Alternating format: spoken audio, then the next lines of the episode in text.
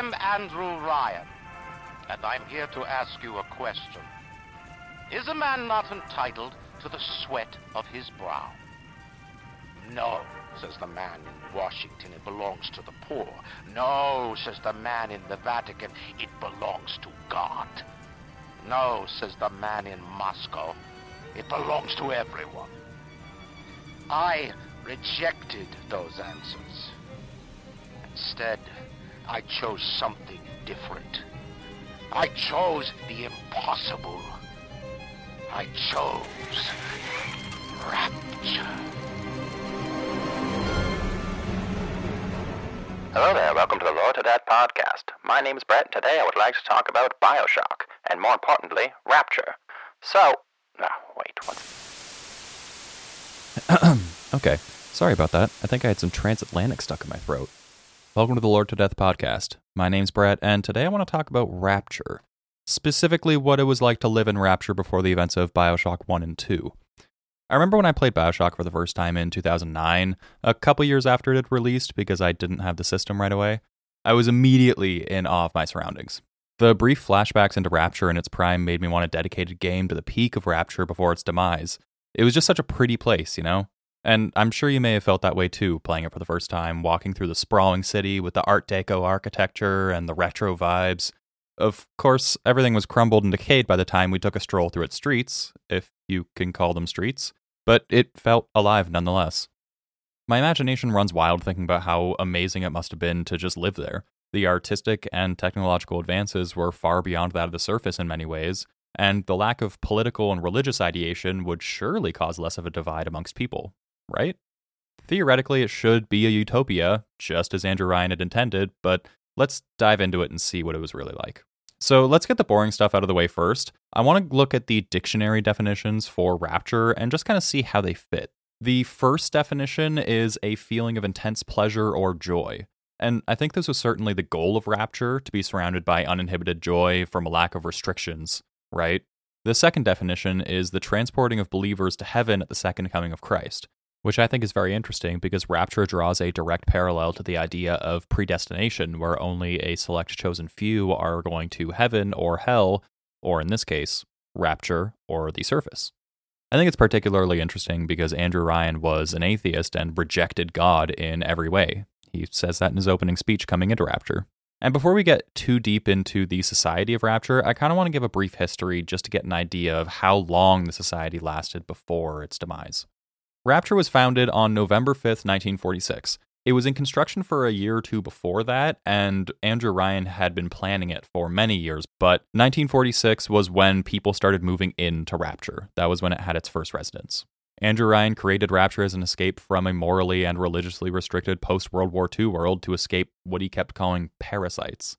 Parasites to Andrew Ryan was anyone who didn't earn what they owned. The prime example, which ultimately led to Andrew Ryan wanting to create Rapture, was the atomic bomb that was dropped on Hiroshima. The idea that science and war had gotten to a point where nations could default to such a devastating and underhanded attack to claim what they thought was rightfully theirs was despicable because if you just bomb something into dust, you didn't earn it, right? You know, we're all against atomic bombs, but I think he was against them for the wrong reason. So, the original goal of Rapture was to create a laissez faire society free of religious and government interference of any kind. Any citizen could technically prosper for their own gain without being hindered by the needs of others in pursuit of achievement. So, that means that those who were invited were the biggest and brightest minds and people who were already thriving in their respective fields, but may have been inhibited by the government telling them that they couldn't do things under certain ethics.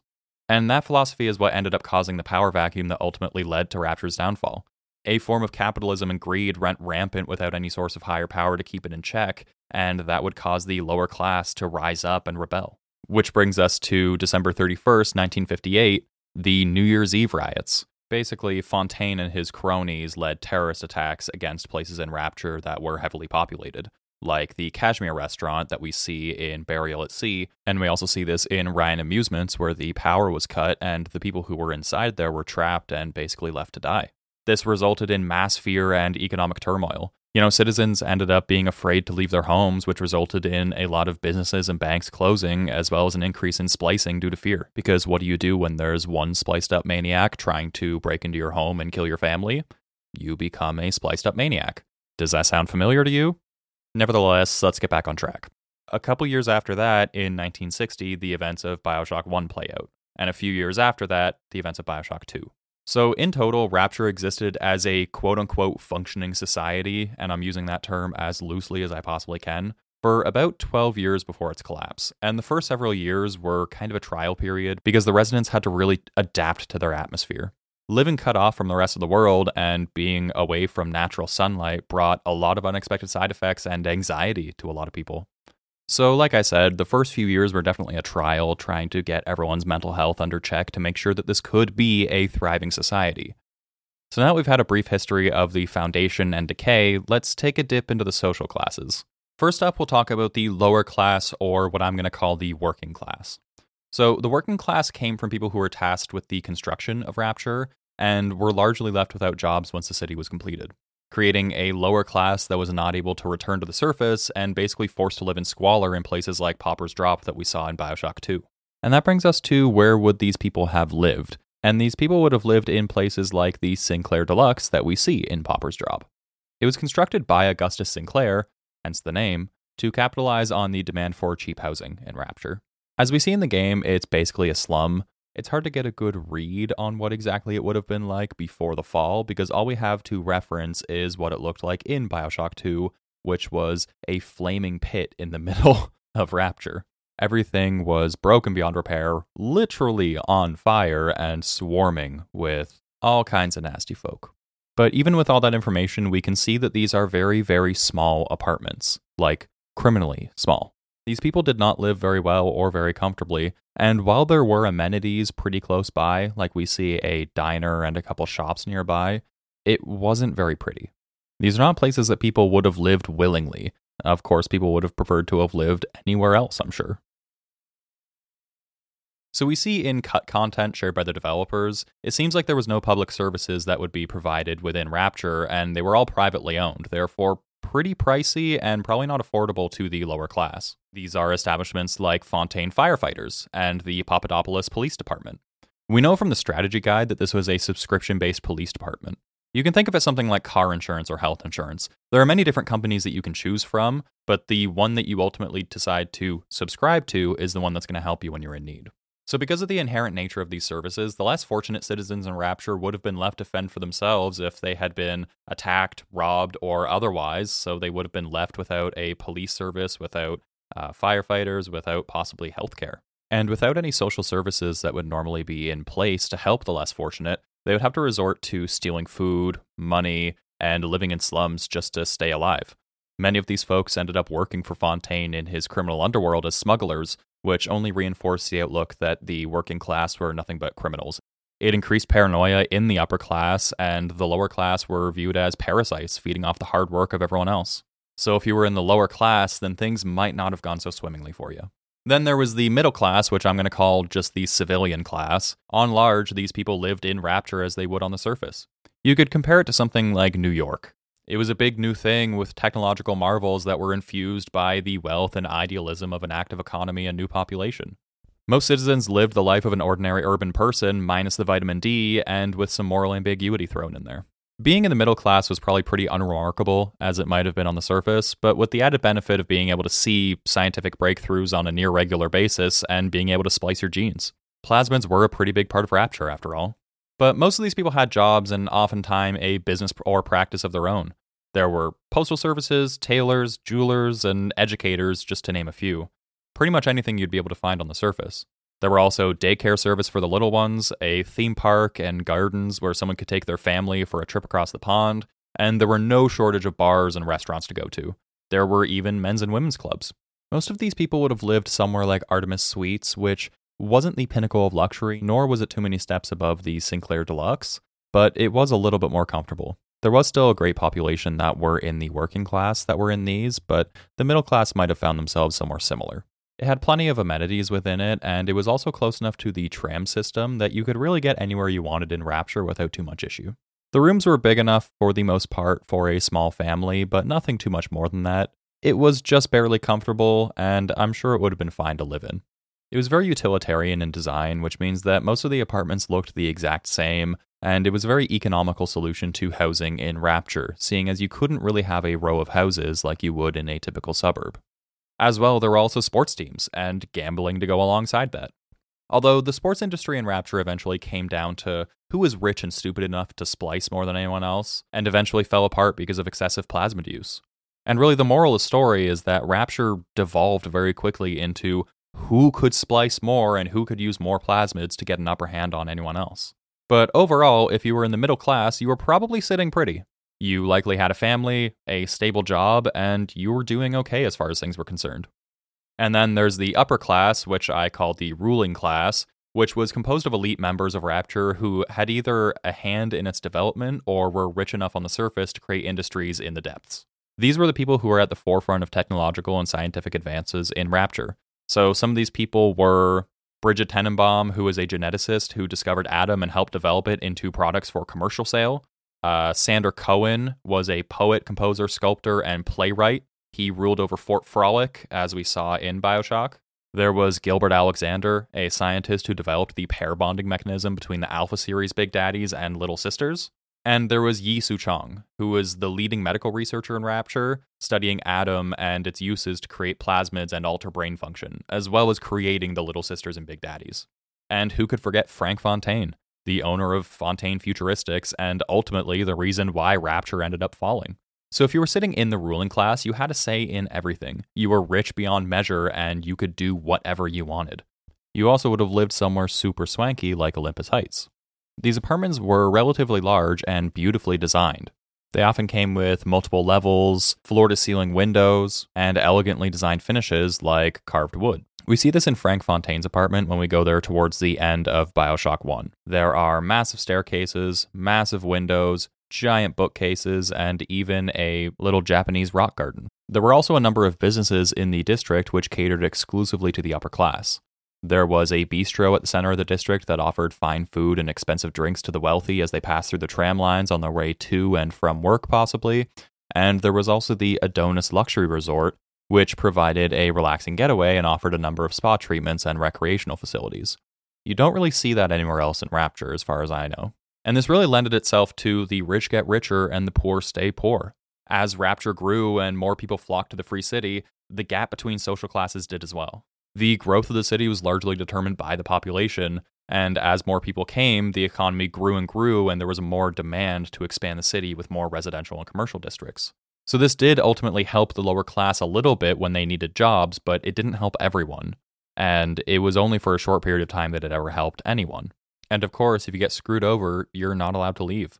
Once you were brought to Rapture, you were generally not allowed back up to the surface, and the few exceptions legally were the workers who would go up to maintain the lighthouse, which contained the bathysphere, which was the main form of transportation to Rapture for a period of time.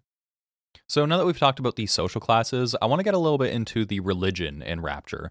It's kind of a weird subject because Andrew Ryan specifically prohibited people from practicing their religion in public, but most of the people who came down into Rapture were Christian. So if you were a Christian and you wanted to practice your religion, you weren't allowed to do it publicly, but you could do it in your own home. And of course, with anything that's banned, people found a way to profit off of it. People would bring in religious artifacts from the surface down into Rapture and sell them for exorbitant amounts, which gave fuel to religious fanaticism in Rapture, ironically, against Andrew Ryan's will. And speaking of Andrew Ryan, he was himself an atheist. And I'm sure he would have liked everyone coming into Rapture to also be an atheist so that none of this would have been an issue. But he did have his own belief, and he called it the Great Chain. So it's a belief in individualism, self interest, and free markets which unite people in their forward progress. But this wasn't so much of a religion, it was more of a philosophy that he tried to bestow upon people. And then there was the Rapture family, which was less of a religion and more of a cult. It was created by Sophia Lamb and Simon Wales, and it was the idea that everyone in Rapture owed each other a sense of unity and they should be a family regardless of who they are. And then there was the real cult, the Saturnine. The worshippers of this cult dress themselves in leaves, drink human blood, and a bunch of other weird stuff like drinking cups full of basically plasma juice to enhance themselves. So there was a lot of wacky stuff happening in Rapture, and while most people would probably have been Christian coming down, there were these cults that kind of cropped up and gave people some sort of weird sense of purpose. So, because religion was something that had to be practiced behind closed doors, I don't really think it was that much of an issue between people, unless you happen to be in one of these cults that was trying to, you know, harm others. And the last thing I really want to touch on is the discovery of Adam. So we know that Brigid Tenenbaum discovered Adam somewhere between 1948 and 1952 before its implementation. And as we know, plasmids were used to genetically splice people to make them better than they currently were or give them abilities that they wouldn't have been able to get naturally. Like telekinesis, pyrokinesis, or that weird thing where your hand turns into a beehive and you just fire bees at people. So, because of the invention of plasmids, there was a period of time where productivity was at an all time high.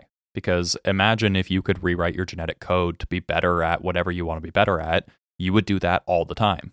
So productivity was definitely up for a short period of time, but it was a short period of time. Plasmids were extremely addictive, and the user would develop quite a tolerance as well. So more and more and more had to be consumed to be able to keep it up. And it is quite a double edged sword because the more Adam that you use, the quicker that you deteriorate both mentally and physically. But if you stopped using altogether, then that would happen immediately. So, one way or another, it was going to ruin you. We see the very late stage of this in Bioshock 1 and 2, where people are just absolutely deranged in the streets and killing everyone. So, as you can tell, there were a lot of issues with Rapture. People who came down into the city rich stayed rich. The people who came down as middle class really stayed middle class, and the working class were ultimately left to suffer and die almost everyone ended up developing an addiction to plasmids, and the people who didn't got killed by those who did. Over time, there was a lot of fear, and fear led to chaos, leading to Rapture ultimately being destroyed. So, from this, we have to do a little bit of inferring by ourselves. Was Rapture a good place to live? If you were rich, absolutely. You can do whatever you wanted uninhibited by any sort of morals or ethics. If you were in the middle class, it probably wasn't too bad for you either. But if you were any sort of lower class or working class, it would have been an absolute nightmare to be in. You were trapped in this bubble underwater and you could not get out. There's a reason why the society only lasted for about 12 years or so, and that's because it was defunct. Because if you take the humanity out of humans, then all you're left with is a bunch of animals who are going to inevitably kill each other. Without any sort of rules in place or any sort of higher power, it basically just imploded on itself. So let's say that you had probably about two or three years where it was really good in Rapture, but Beyond that, it was either a trial period where people are unhappy or everything was devolving into chaos and people were murdering each other in the streets. So if I personally had to rate Rapture based on how much I want to live there, I'd give it a solid 3 out of 10, just right above Toronto, Ontario. I hope this gives you a little bit of an idea as to what it would have been like to live in Rapture at the time. Sure, it wasn't perfect, and oftentimes it wasn't even good, but you can be sure that there was never a dull moment in Rapture. But those are my thoughts, and I'd really love to hear yours. Do you think Rapture would have been a great place to live? You can find us online at Lored to Death on any of your favorite social media platforms or podcast websites. If you want to shoot us a message there, I would love to hear from you. And if you have any questions that you want answered, they could become an episode. But that's all I have to say about that, so I'll catch you on the flip side. See ya.